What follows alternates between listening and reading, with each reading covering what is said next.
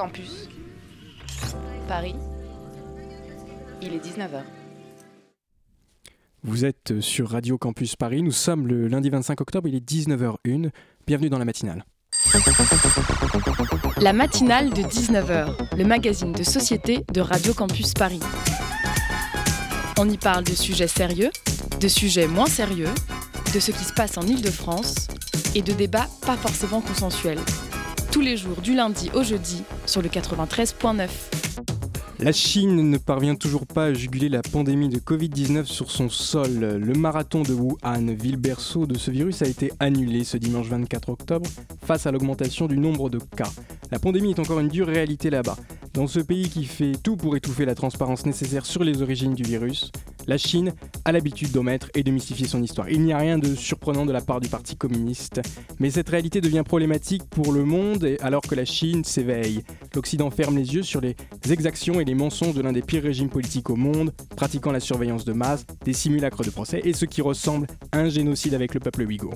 L'admiration de la réussite économique chinoise nous aveugle. Les intérêts commerciaux entre nos deux nations nous hypnotisent. Symbole de cette schizophrénie, nous allons participer aux Jeux Olympiques d'hiver à Pékin en février 2022. Il n'est aucunement question de boycotter ces JO comme lors de ceux de Sochi en Russie en 2014, malgré des oppositions face aux pressions de Pékin. Ces oppositions sont tues et n'ont pas le droit de manifester. Comme à Athènes le 20 octobre dernier, alors que des activistes et militants souhaitant rappeler ces faits au cours d'une manifestation, souhaitant rappeler les crimes du Tibet, ont été arrêtés à la veille du traditionnel allumage de la flamme olympique.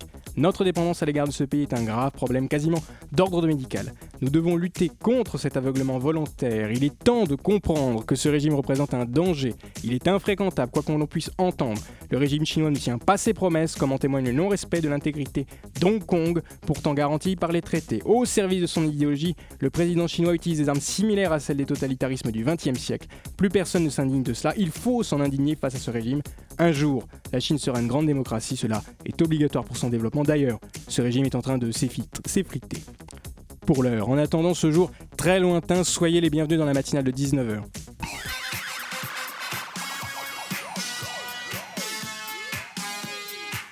Bien, au sommaire de cette émission, un programme tout d'abord lié au bonheur. L'argent fait-il le bonheur ? Moi, je connais la réponse, mais c'est ma formation qui me l'a inculqué. Bon, ce n'est pas complètement avéré, c'est un peu compliqué, mais faire un don permet aux gens d'être heureux. Nous aurons le plaisir donc, pour traiter de cela et de la question du don et d'un livre, de recevoir l'humoriste Cartouche afin de nous parler de l'association Cékedubonheur qui publie un livre, Le Bruit du Bonheur, au bénéfice de cette association regroupant le point de vue sur cette notion pour 26 personnalités publiques. Il est où le bonheur ? Il est où ? Dixit Christophe Maé. Nous reviendrons à un peu d'international avec un enjeu de mémoire. Que se passe-t-il entre Paris et Alger ? La volonté de réconciliation du président Macron aboutit paradoxalement à des contradictions et à une crise sans précédent. Les petits pas comme ceux de la commémoration des massacres du 17 octobre 1961 ne correspondent plus aux attentes de la diaspora ou du peuple algérien. Au cœur de cette crise, une jeunesse algérienne qui perd espoir. Nous parlerons d'elle et cette crise diplomatique avec Razika Adnani. Philosophe, conférencière et islamologue franco-algérienne. Suivra un peu plus de légèreté, Maxime Fassiotti nous consacrera son programme La Tuture à Papa. Notre chroniqueuse Elisa Féliers est prête, motivée, c'est son baptême du feu. Elle nous parlera de Vincent Bolloré, ça va être génial. Soyez attentifs car la matinale de 19h, c'est maintenant et c'est parti. Le Zoom dans la matinale de 19h. C'est donc l'heure du Zoom, on part chercher le bonheur. Bonjour Farid Benjafar, je dis bien. Cartouche. On peut vous appeler Cartouche. Vous êtes humoriste et co-auteur du livre Le Bruit du Bonheur avec Aurélie Godefroy. C'est ça. 26 personnalités dévoilent leurs secrets pour être heureux au quotidien dans ce livre de 224 pages. Ce livre est aussi un livre solidaire puisqu'une partie des bénéfices est reversée à l'association. C'est que du bonheur, parrainé par Omar Sy, c'est ça. Pour vous, pour une question très large, quel est le bruit du bonheur ? Qu'est-ce que c'est ? À quelle conclusion vous en êtes arrivé ? Alors la conclusion, elle est que chacun a une recherche perso du bonheur et que chacun a sa recette du bonheur. Donc l'idée, c'était plutôt de rencontrer 26 personnes différentes dans leur métier, dans leur vie sociale, etc. Et puis d'avoir à bâton rompu une conversation sur ce thème-là. Donc il y avait plein de questions, mais en même temps les questions, elles étaient surtout, c'était une manière de parler de ce sujet qui est assez... je trouve large. Et puis, on vient de passer presque 2 ans avec ce Covid. Et c'était, je pense, un petit moment où on avait besoin de faire un point là-dessus. sur ce bonheur. Donc effectivement, avec Aurélie, on a décidé de rencontrer plein de personnalités, des personnes drôles, des gens avec des positions dans la société importantes, d'autres moins, d'autres... et c'était curieux d'avoir ces avis... un peu différentes. C'était des gens que vous connaissiez, que vous avez rencontrés ? Il y a des gens que je connaissais, des gens que Aurélie connaissait, comme Frédéric Lenoir ou David Fonquinos. Et puis moi, j'avais des gens comme Boudère, comme Christophe Michalak ou d'autres personnes. Donc l'idée, c'était de réunir un peu nos envies, nos personnalités, de faire une espèce de salade, pas niçoise, mais une salade fraîche. Et vous êtes un homme de scène, pourquoi avoir choisi de réaliser ces entretiens, ce travail d'écriture avec Aurélie Godefroy ? Parce que d'abord Aurélie est quelqu'un qui est assez pointu sur le domaine du bien-être, elle anime tous les dimanches matins l'émission sur le bouddhisme, sur France TV, et c'est quelque chose qui me touche moi, qui me parle depuis très longtemps, depuis un petit moment même, et j'avais envie un petit peu d'exprimer avec les autres la vision du bonheur, qu'on soit jeune, moins jeune, vieux, pas très vieux, on a tous une vision du bonheur à un moment de nos vies et c'était marrant de se confronter à ça. On a tous une vision du bonheur et la vôtre, elle est liée à l'écriture, parce que vous me disiez que c'est votre 3e livre, c'est ça ? Ouais, alors non, mon bonheur, moi, c'est mon métier en général, c'est monter sur scène, c'est écrire des spectacles, c'est ma famille, c'est mes enfants, c'est mes amis, et j'ai l'impression que mon bonheur, il est lié aussi aux difficultés que j'ai dans ma vie. Parce que quand on a un obstacle, quand on a une difficulté, on est soit obligé de s'écrouler ou alors trouver cette énergie, cette force d'aller chercher un peu, d'aller au-dessus de ça. Et c'est ce qui me fait... c'est ce qui vous pousse. Ouais, depuis 7 ans, j'avais envie de faire ce métier. On sait que ce métier, c'est un métier très difficile. Et j'ai fait plein de belles choses. Et c'est justement parce que j'ai combattu tous ces obstacles à mon niveau, avec ma force à moi. Et pour vous, justement, une perspective de Clé du Bonheur, ça a été d'essayer de faire ce métier depuis votre jeunesse ? Vous n'avez pas une formation à l'origine, entre guillemets, d'humoriste ou de humoriste, on n'a pas de formation. On l'est ou on ne l'est pas, je pense. Oui. Voilà. Il y a des formations de théâtre. Alors j'ai fait une formation de danseur classique au départ. D'accord. Donc j'étais danseur, j'ai fait du mime, j'ai fait plein de choses qui étaient liées au corps. Et puis naturellement, j'avais envie de parler. Puis naturellement, je viens du 93, Montfermeil, donc on est un petit peu drôle dans les quartiers. On rigole un peu, on vanne un peu.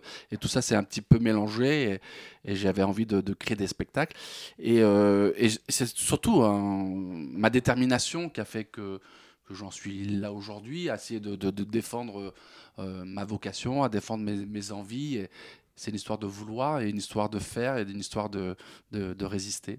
Vous co-signez donc ce livre auquel, c'est surprenant d'ailleurs, pourquoi ne pas avoir mis en avant votre interview, une interview de vous deux, des deux auteurs ? Vous parlez du bonheur dans la préface, mais pourquoi pas une plus longue interview ? Parce que je crois que c'est ce qui nous intéressait à Aurélie et à moi-même, c'était la vision du bonheur des autres. D'accord. Parce que bon, nous, on en a forcément parlé tous les deux, elle et moi, du bonheur. Mmh. On se disait, tiens, tu penses quoi ? Qu'est-ce que tu ressens ? Mais finalement, ce qui est intéressant, c'est d'avoir une complexité de personnages différents qui viennent nous parler de leur bonheur. Et on aurait pu en faire 50, 60, 70, parce que c'est tellement intéressant comme sujet. Et tu as commencé par dire, est-ce que l'argent fait le bonheur ? Ça, c'est intéressant, parce qu'on sait bien que c'est pas l'argent qui fait le bonheur. C'est important, ça nous aide à faire des choses, à construire des choses, mais c'est pour moi pas ça le bonheur. Le bonheur, c'est se réveiller le matin et qu'il pleuve, qu'il neige, qu'il fasse froid, que ta vie elle est en l'air, que tu sois malade, que tu viennes perdre quelqu'un dans ta vie, d'avoir cette force de résister et de continuer ton chemin. Et pourquoi avoir choisi sous la forme d'entretien ? Parce que c'est pas péjoratif, ce que je veux dire, mais ça aurait pu être par exemple une recette de cuisine, de quelle est la recette du bonheur, etc., ou sous une autre forme. Pourquoi le choix de l'entretien ? Est-ce que c'est parce que c'était dû aux relations que vous connaissez, que vous vouliez installer un climat de confiance ? Parce que encore une fois, les gens qu'on a choisis, c'était des gens brillants. Et c'était quand tu poses la question, je sais pas, je prends Raquel Garrido. Voilà, Raquel Garrido, tu parles avec elle, on peut lui poser 10 questions, on nous donne 10 réponses, mais en fait c'est pas ça qui nous intéresse, c'est sa manière à elle de nous raconter tout son chemin qu'elle a fait quand elle était étudiante en Bolivie, qu'elle est venue avec ses parents se cacher en France. Donc tout ça, ça déclenche aussi des déterminations dans leur vie et des envies. Donc on aurait pu faire, tiens, réponds-moi aux 10 questions, et puis on met ça dans le livre. Non, c'était... le fait d'échanger, de parler, d'enregistrer, de voir les yeux de la personne. Vous vouliez créer un lien humain qui soit ressenti dans le livre. Ça fait partie du bonheur, le rapport humain. Et on n'est pas des machines. Bien sûr. Et parmi ces personnalités, notre Colin, parmi ces personnalités, quel entretien vous a particulièrement marqué ? Il y en a pas mal. J'aime beaucoup Boudère parce que je connais bien Boudère depuis presque 30 ans qu'on se connaît. Et Boudère, c'était extraordinaire parce qu'il a eu une belle carrière au début. Après, ça s'est un peu éteint. Et puis il est remonté, il cartonne. Et donc ça montre bien que quelque part chez lui, il y a installé et il le dit dans son histoire, hein, le médecin, quand il l'a vu, je crois que c'était 5-6 ans, et il a dit à sa mère, bon, écoutez, lui, il ne tiendra pas longtemps, il ne va pas vivre longtemps. Et là, au bout de derrière, il est là, il fait vibrer des salles, il fait plein de choses. Et c'est très touchant de voir que finalement, qui décide, ce n'est pas l'extérieur, ce n'est pas l'environnement, ce n'est pas les gens, ce n'est pas l'argent, c'est soi. Oui, c'est soi. Oh, c'est beau ce que je viens de dire, je vais l'enregistrer parce que tac. Ce sera enregistré, ne vous inquiétez pas. Et le livre est divisé. Alors, il me vous voit, mais en fait tout à l'heure il me tutoyait. Hein. Oui, ça s'appelle... c'est un biais professionnel, on va dire cela comme ça. Et le livre, il est divisé en plusieurs parties. Ouais. La quête spirituelle, etc. Alors pourquoi ce choix de division en plusieurs parties finalement ? Le bonheur regroupe toutes ces divisions, la spiritualité, etc. En fait, on avait tellement de questions à poser qu'il fallait qu'on se concentre sur un schéma bien carré pour dire à peu près... les mêmes questions aux mêmes personnes, mais on aurait pu dire Alain, parce qu'on ne parle pas beaucoup de sexe finalement, alors ça fait partie du bonheur, on ne parle pas tu vois aussi des combats, certains ont pris de la drogue, d'autres ont pris ont eu des difficultés de dépression, etc. Donc ce qui est intéressant, c'est qu'on aurait pu parler de tout ça aussi, mais ça aurait fait 6 livres, quoi. Donc on a essayé de cadrer un petit peu et de se concentrer. Ouais. Je me dois malheureusement de vous interrompre, on fait une pause musicale.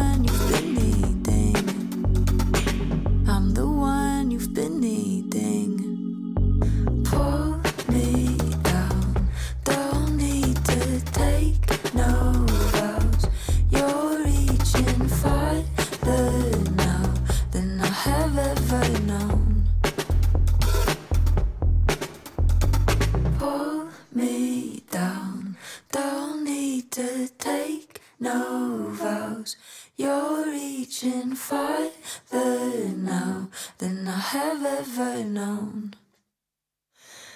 And I'm a sucker for the evening.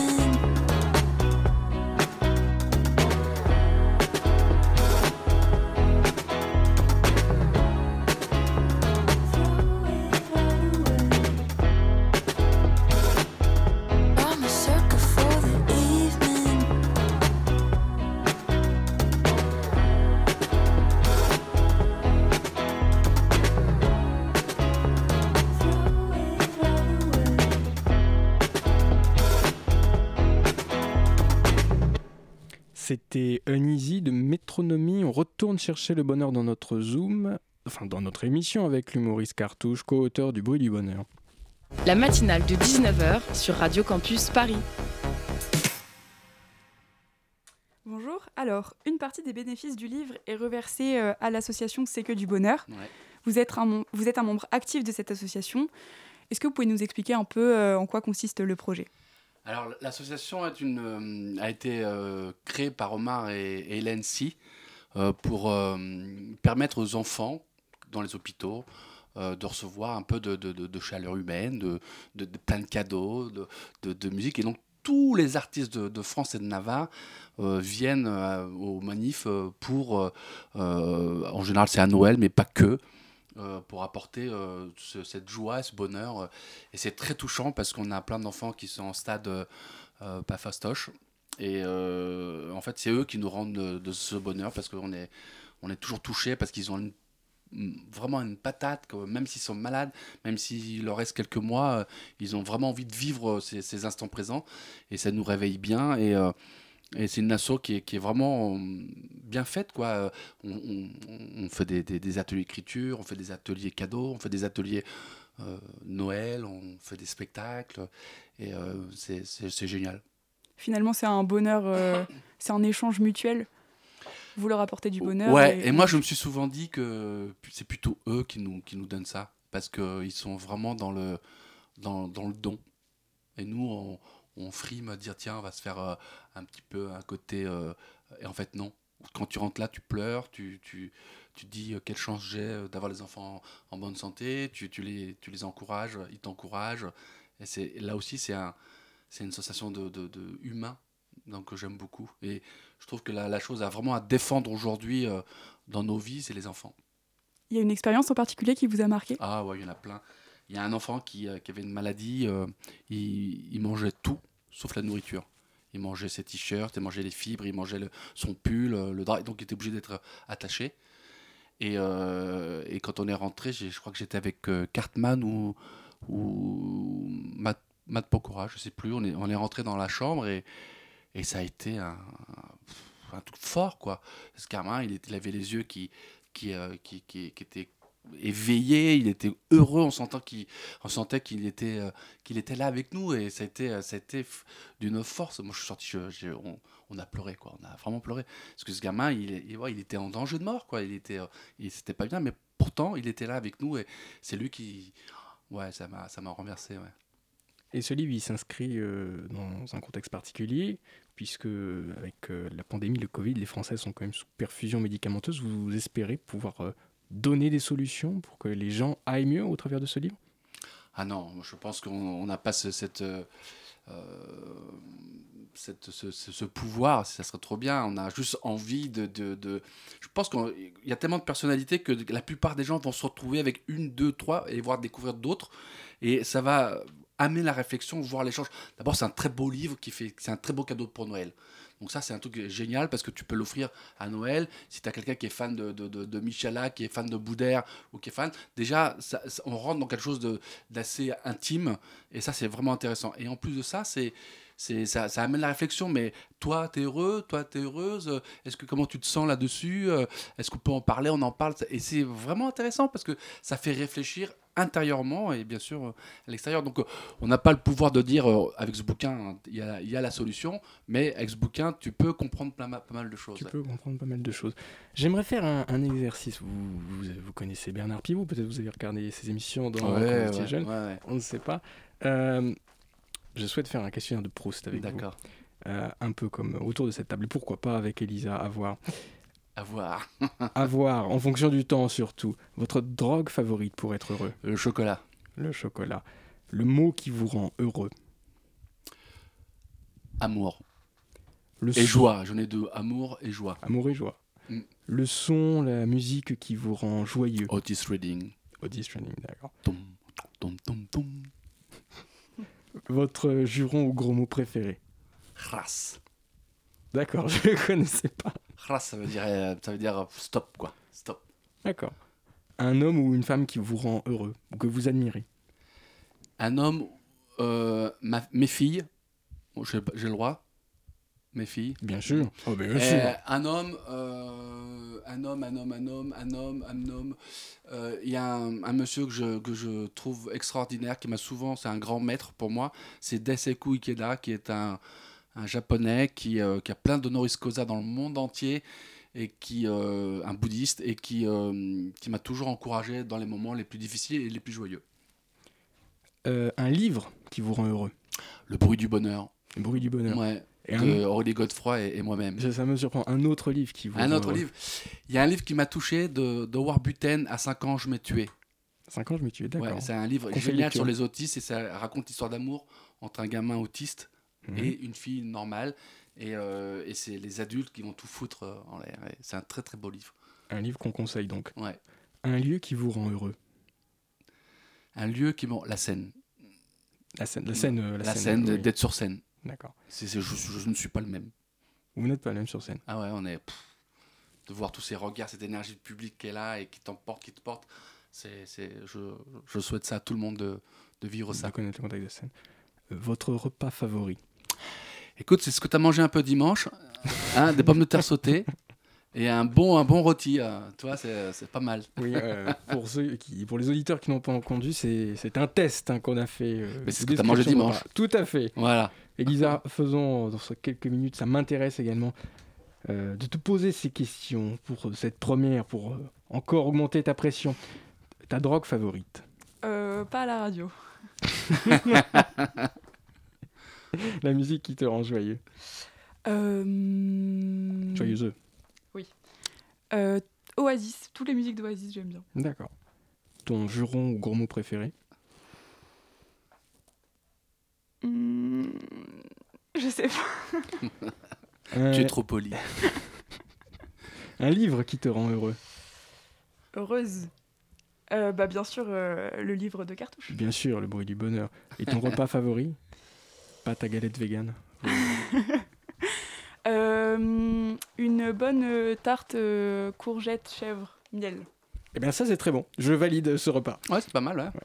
Eh bien, on arrive à la fin de cet entretien. Oui, ça passe trop vite. Merci beaucoup, Cartouche, pour votre livre. On le rappelle, Le Bruit du Bonheur, publié avec... les éditions Le Duc. Les éditions Le Duc. Dont une partie des bénéfices est reversée à l'association Cékedubonheur. Exactement.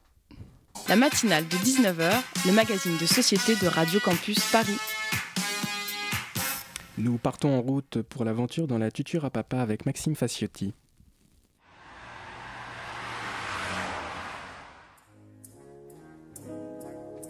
Dites donc, vous avez une sacrée belle bagnole. Ah, la BM, c'est bien. Hein. Tu la touches pas. C'est bien fini, c'est solide. Tu la regardes même pas. C'est allemand, quoi. Casse-toi, dégage. Vous connaissez la Renault 4? Oui. Et la Renault 4 parisienne? Non. La Renault 4, ou 4L, est une voiture... Ah, d'ailleurs, pourquoi dit-on 4L? Eh bien, à sa sortie, la Renault 4 existait dans une version qui s'appelait Renault 3, un modèle d'entrée de gamme qui n'avait que 4 vitres latérales, uniquement sur les portes et pas au-dessus des ailes arrière. Ah bien. Un modèle plus luxueux avait 6 vitres latérales, dont 2 au-dessus des ailes arrière. Ce modèle s'appelait L, puisque c'était la version limousine, donc la Renault 4L. Et donc ? Donc la 4L. Ah oui, d'accord. Nous sommes en 1963, et Renault souhaite que sa 4L, sortie 2 ans auparavant, touche une clientèle féminine. Messieurs, nous devons faire en sorte que la Renault 4 séduise une clientèle féminine. Ah mais non, voilà autre chose. Totalement aberrant. C'est insensé. Je vous en prie, messieurs, c'est une volonté de la direction de la régie que de faire une auto qui plaise à ces dames. Avez-vous des idées?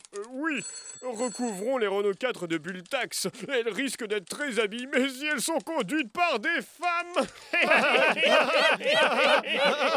Oh, je vous en prie, Alphonse, cessez vos idioties. Nous devons travailler. Et passez-moi une cigarette. Peut-être devrions-nous installer une planche à repasser. Comme ça, elles pourraient réaliser une partie de leurs tâches ménagères en conduisant. Oui, pourquoi pas. Resservez-moi un peu de scotch. Et pourquoi ne demanderions-nous pas l'avis d'une femme ?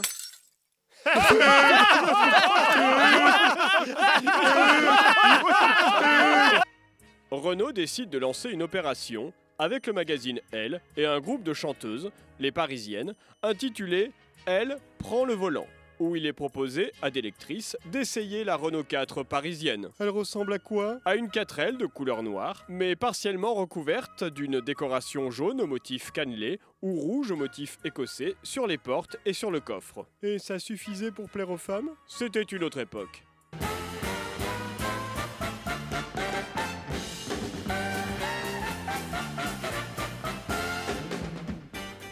Bonjour madame, bonjour mademoiselle. Cet après-midi, nous allons aborder un sujet quelque peu saugrenu pour notre émission, l'automobile. Non, mesdames, n'éteignez pas tout de suite votre poste de télévision. Il s'agit bien d'automobiles destinées au beau sexe. En effet, la régie Renault vient de commercialiser un nouveau modèle de sa déjà mythique R4, la parisienne.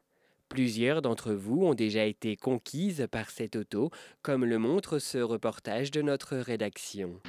Madame, pourquoi avez-vous choisi la parisienne ? Eh bien, voyez-vous, je la trouve très esthétique, à l'inverse des autres voitures. Les autres voitures ne sont pas esthétiques ? C'est-à-dire que je les trouve souvent quelconques, dans des couleurs ternes, tristes parfois. C'est important pour vous l'esthétique dans une voiture ? Oh oui, tout à fait.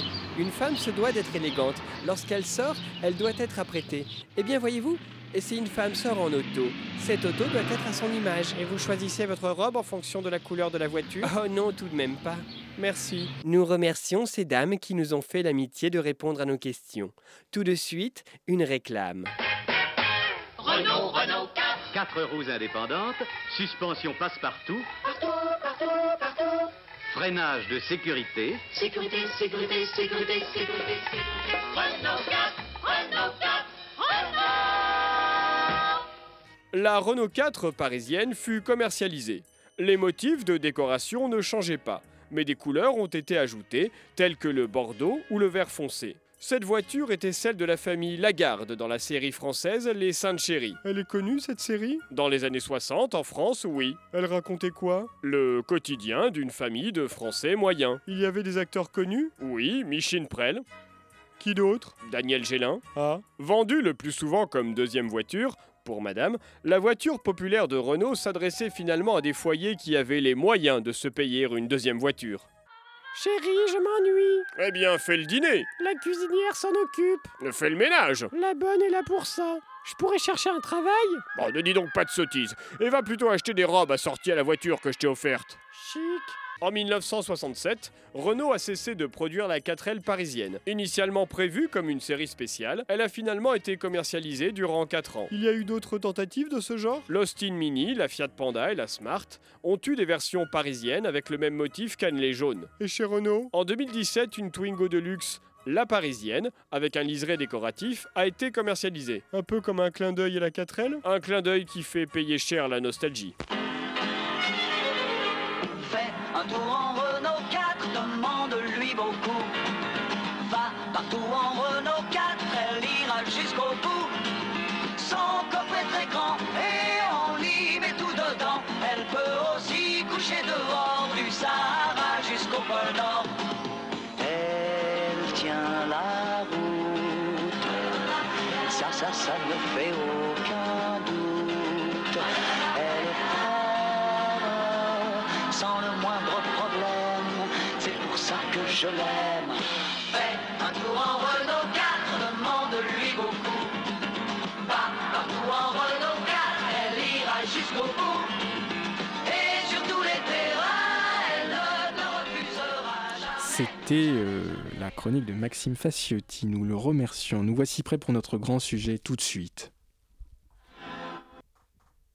La matinale de 19h sur Radio Campus Paris.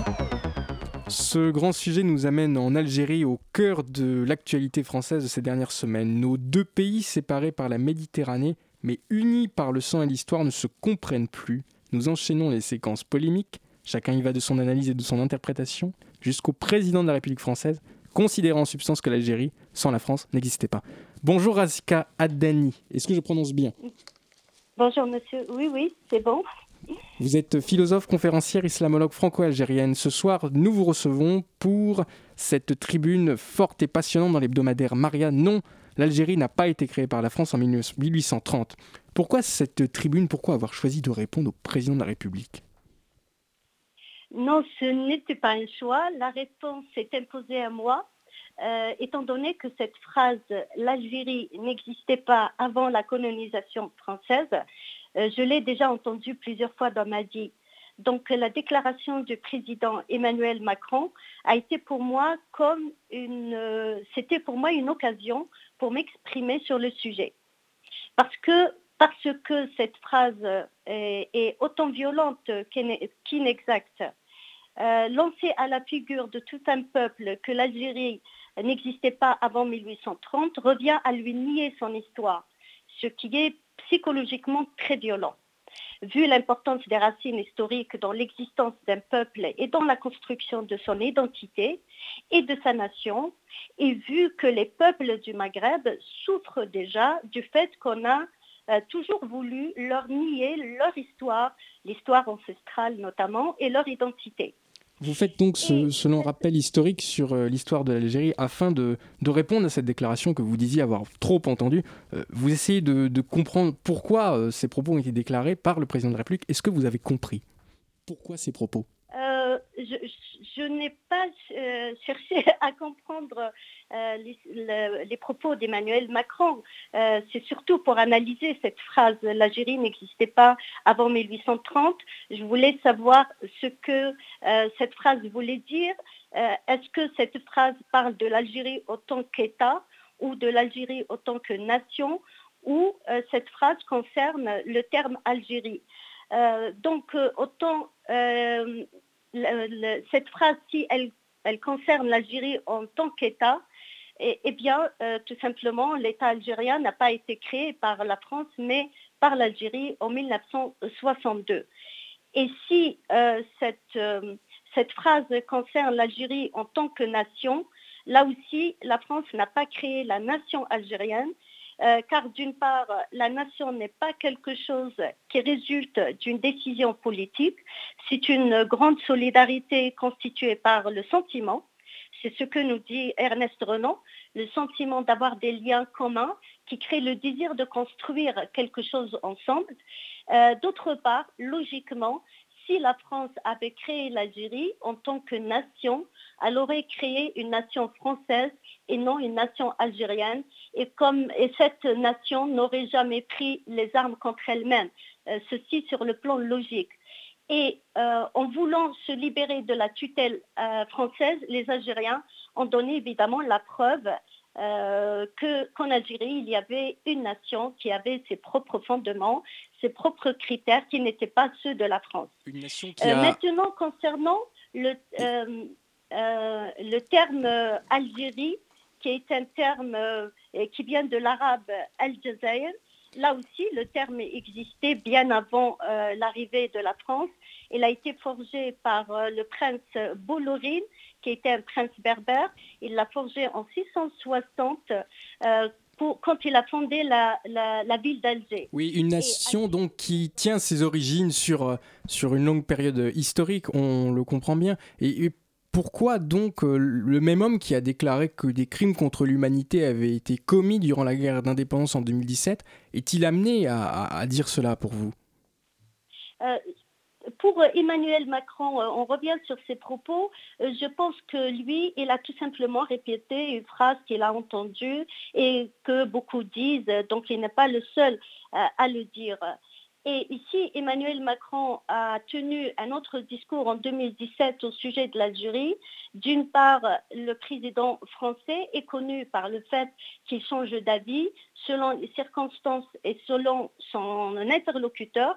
Et d'autre part, dire que la France avait commis des crimes contre l'humanité en Algérie et dire en même temps que la nation algérienne n'existait pas avant la colonisation, ce sont deux propositions qui ne sont pas contradictoires. Mais cela révèle un changement dans l'attitude, évidemment, du président vis-à-vis de l'Algérie.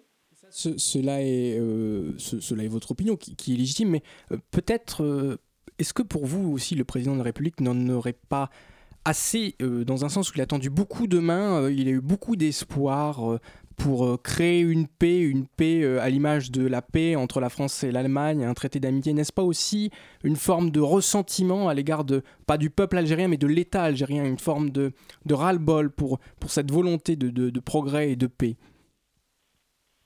Je pense que dans cette affaire, il y a certainement des facteurs qui vont au-delà des frontières de l'Algérie et de la France et qu'il est difficile de connaître et de cerner.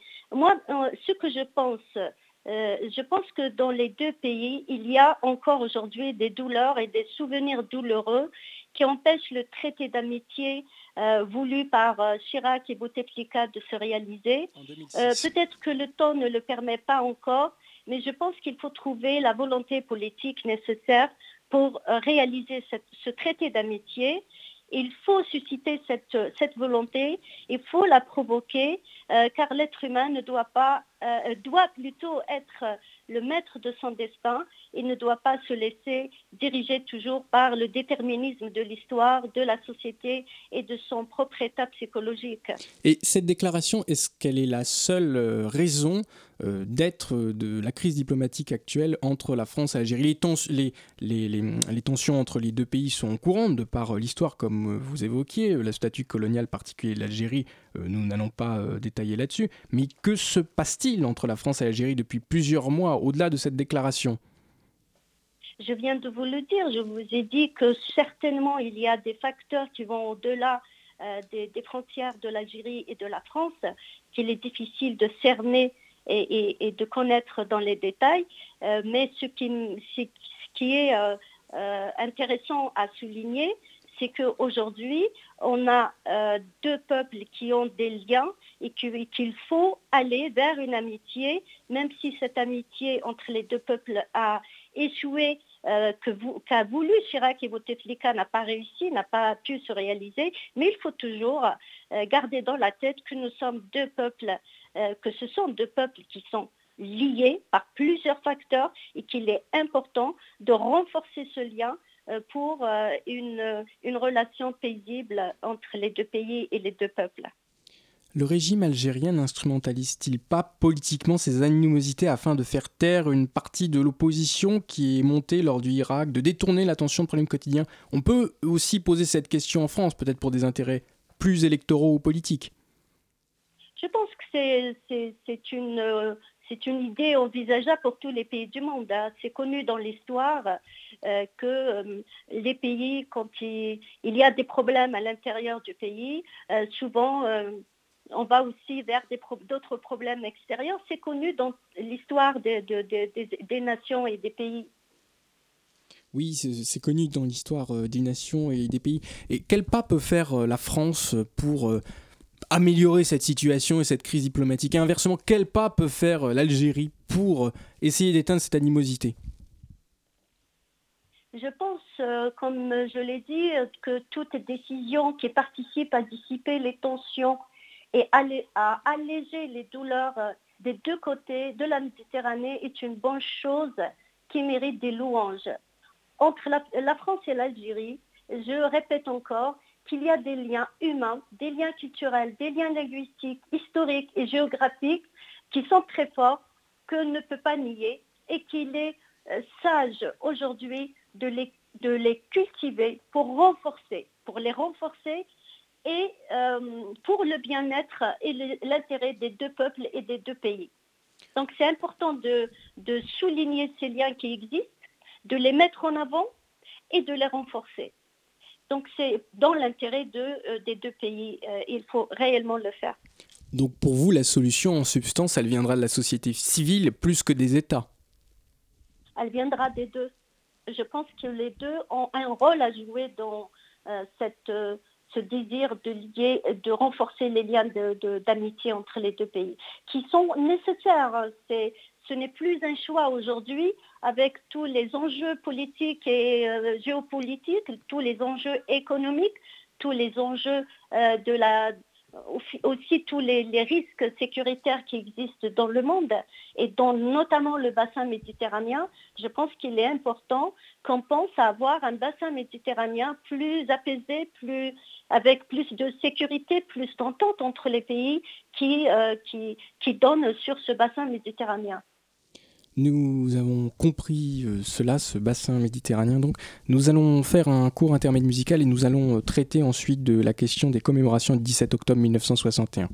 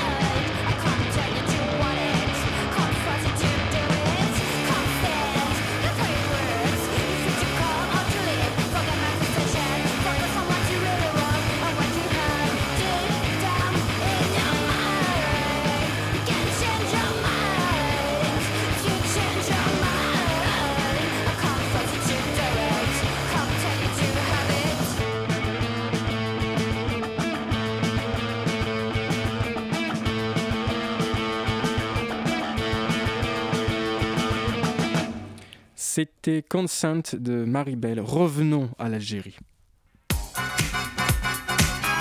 La matinale de 19h. Du lundi au jeudi sur Radio Campus Paris.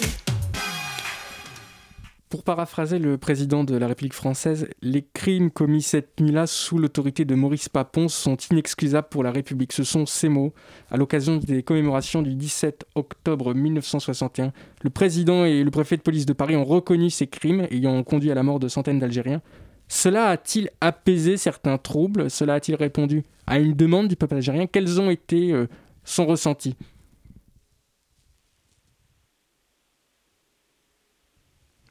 Nous n'avons pas de réponse. Razika Adnani est-elle présente ? Razika Adnani. L'Algérie, toujours avec cette question du 17 octobre 1961. Le président de la République a récemment commémoré, avec le préfet de police Didier Lallemand, à Paris, ces crimes qui ont été commis par l'État français ayant conduit à la mort de plusieurs centaines d'Algériens dans la Seine, tués par la police, dans un contexte très particulier qui était celui de la guerre d'Algérie. Il s'agissait donc d'éliminer les Algériens qui étaient soumis à un couvre-feu durant cette tension, cette problématique, cette crise qui a conduit à cela. Beaucoup le considèrent comme un demi-pas fait pour le peuple algérien. Madame Razika Adnani, je prononce toujours bien votre nom, est-ce que vous m'entendez ? Oui, je vous entends. Comment la société civile algérienne a-t-elle réagi face aux reconnaissances par l'État, par le président de la République, des crimes commis le 17 octobre 1961 ? Je vous entends pas bien. Je n'ai pas entendu, s'il vous plaît.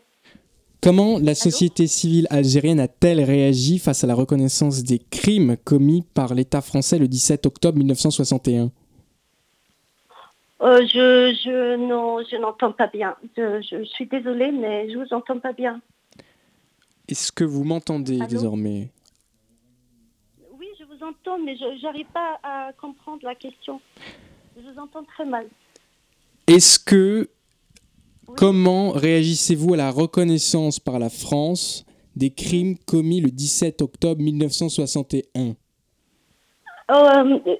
Comme je l'ai dit tout à l'heure, moi personnellement, je pense que toute décision qui participe à dissiper les malentendus, les tensions, les douleurs, à mettre fin à ce passé qui est lourd encore aujourd'hui et qui fait du mal des deux côtés, je pense que c'est une bonne chose.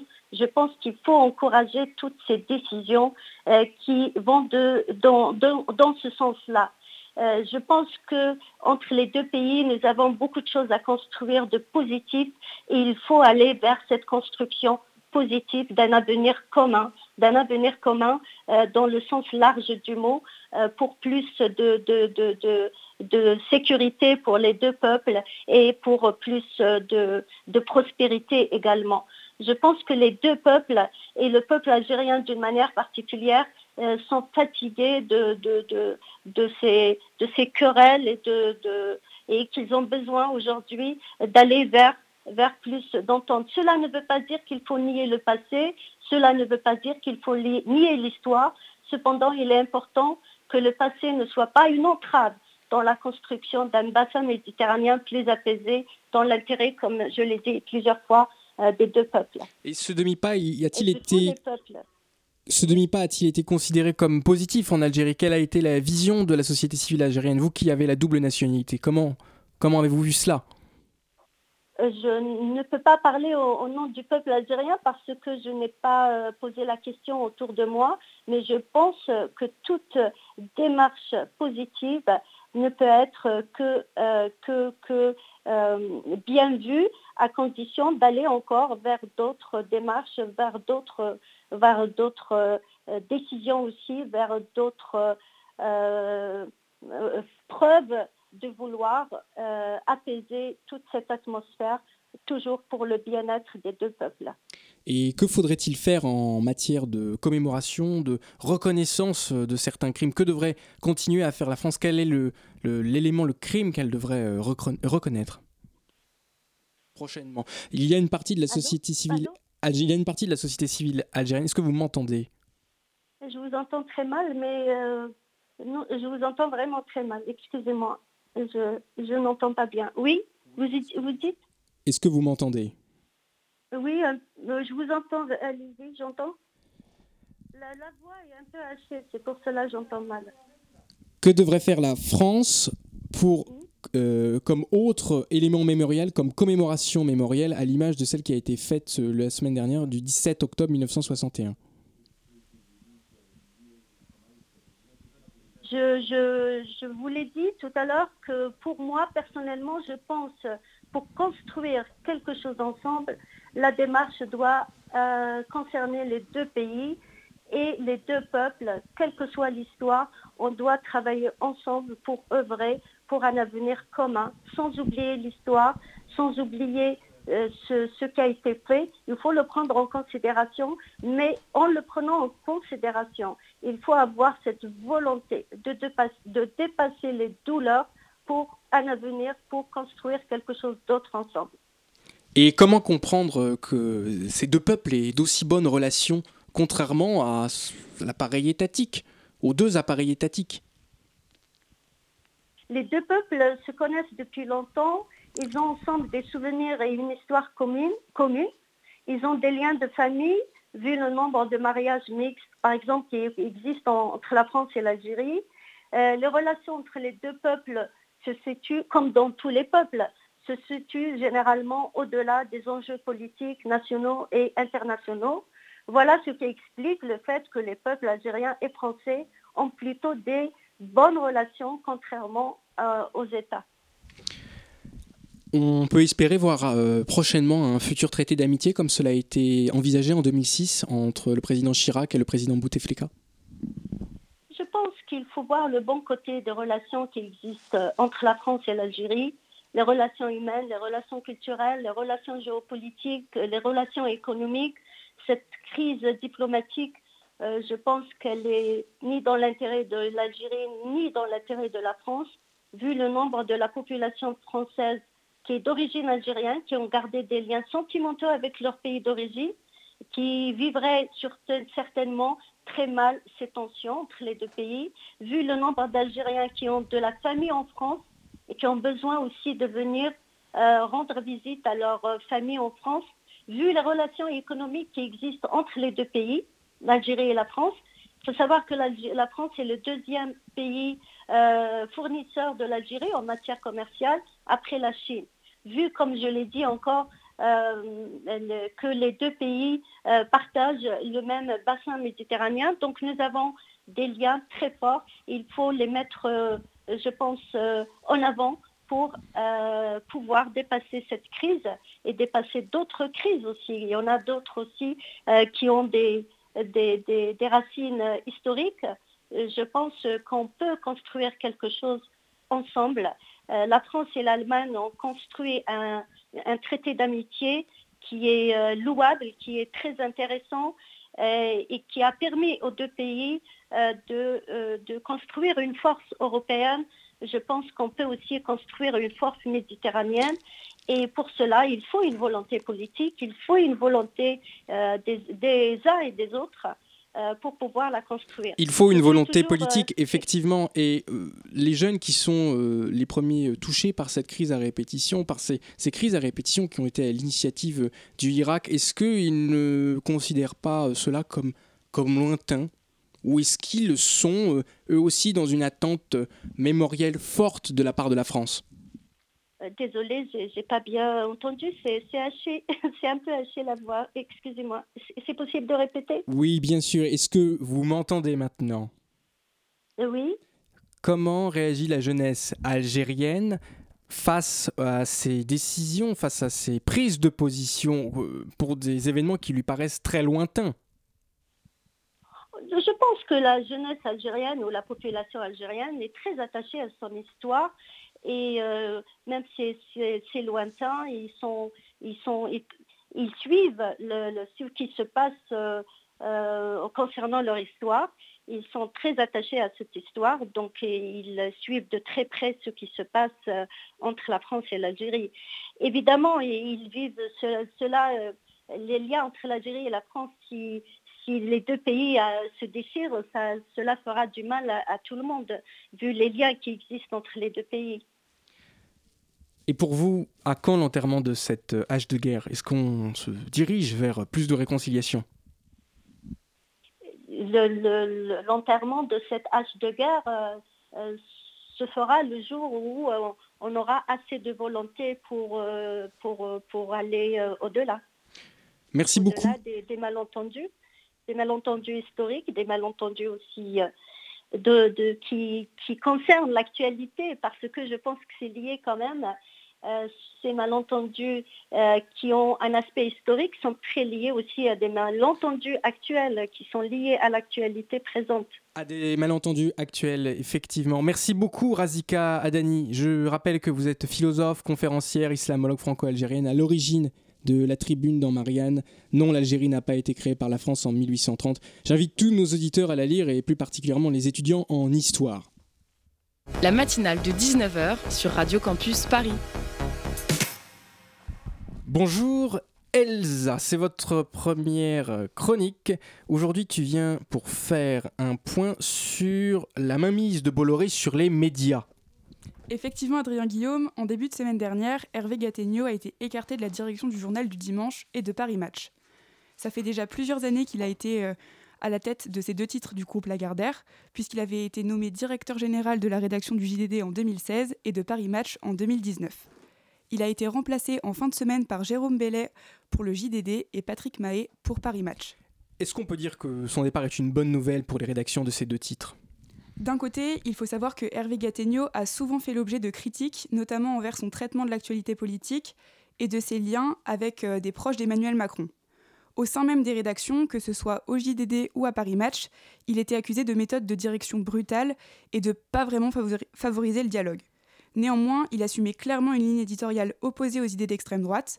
Les salariés des rédactions se sont exprimés en disant que, au moins, avec Hervé Gattegno, ils étaient protégés de l'influence de Vincent Bolloré, puisque le départ de Gattegno intervient alors que Vincent Bolloré, avec Vivendi, était récemment devenu le premier actionnaire du groupe Lagardère, qui possède entre autres Paris Match et le JDD. Donc bonne nouvelle peut-être, mais on peut craindre un problème d'intrusion de Vincent Bolloré au sein des rédactions et de la vie éditoriale de ces deux hebdomadaires. Et encore plus à 6 mois des présidentielles, où le contrôle de l'opinion est une menace évidente pour le débat démocratique et pour l'indépendance des médias. Une menace évidente, et en lançant une offre publique d'achat sur le groupe Lagardère, monsieur Vincent Bolloré, notre ami, accroît encore plus son empire médiatique. Exactement. Et on peut d'ailleurs se questionner sur les raisons pour lesquelles il s'attache à acquérir autant de médias et à refaçonner leur ligne éditoriale selon son idéologie et ses intérêts. Pour remettre les choses dans leur contexte, Vincent Bolloré devient le premier actionnaire de Vivendi en 2012. Cette position, elle lui permet de prendre également la tête du groupe Canal+ en 2015. À cette époque, la fortune de la famille Bolloré s'élève à plus de 11 milliards d'euros, ce qui la classe 9e fortune de France. Et pour faire une petite comparaison, 11 milliards d'euros, c'est l'équivalent du PIB de Madagascar. Donc en 2015, il prend le contrôle d'iTélé. Après 1 mois de grève, c'est la quasi-totalité de la rédaction qui démissionne. Puis iTélé devient CNews, qui est d'ailleurs davantage une chaîne d'opinion que d'information, dont le but est de créer des polémiques. Le Conseil supérieur de l'audiovisuel a d'ailleurs mis en garde CNews contre l'absence de diversité des points de vue dans l'émission de Pascal Praud, qui a notamment fait appel à Éric Zemmour dans son groupe de chroniqueurs. 5 ans après, le scénario se répète à Europe 1. En 3 mois, la grille des programmes de la radio se crée autour des journalistes de CNews et des animateurs de Canal+. Comme à iTélé à l'époque, des grèves ont lieu. Et c'est près de la moitié des effectifs d'Europe 1 qui a quitté la rédaction. Au total, aujourd'hui, Europe 1, c'est plus de 8 heures d'antenne par jour, tenues par des proches de Vincent Bolloré.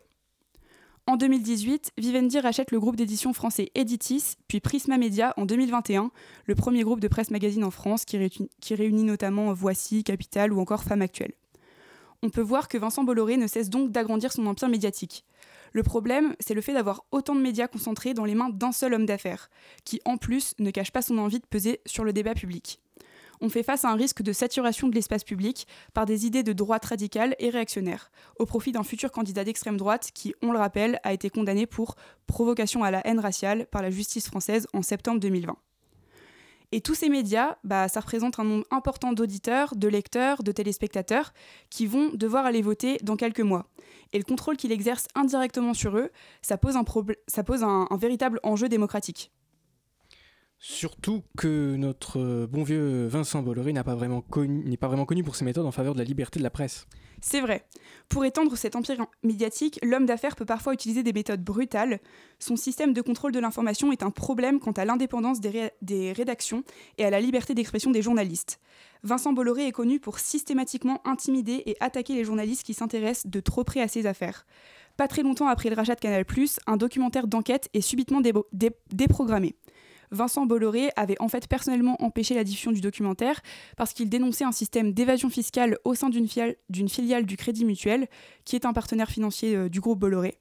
Donc lorsque les journalistes ont déposé plainte contre lui pour censure, il a simplement répondu « Ce n'est pas de la censure, c'est de la connerie, il ne faut pas embêter les partenaires du groupe, attaquer la BNP ou le Crédit Mutuel, c'est débile. » Je me dois d'interrompre. Le Crédit Mutuel, la démocratie, on voit très bien. L'affaire Vincent Bolloré, c'est très compliqué. Merci beaucoup, Elisa. C'est une chronique très détaillée. Pour l'heure, merci beaucoup à tous nos invités et à toutes les personnes qui ont été présentes sur ce plateau. Merci beaucoup d'avoir écouté Radio Campus Paris sur le 93.9. La matinale de 19h, c'est maintenant terminée. Je remercie bien évidemment nos invités de ce soir, sans oublier notre équipe avec au platine Colin Gruel pour la chronique, Elisa Féliers et surtout Hugo Leroy, notre coordinateur dans son lit avec de la fièvre. Sans qui cette émission n'aurait pu être possible. Vous retrouverez votre émission demain avec un grand sujet sur le wokisme, animé par Chloé Bergeret. Vous allez enfin comprendre ce que c'est, si vous ne le savez pas déjà. Nous vous le promettons. Très bonne semaine à vous et surtout portez-vous bien.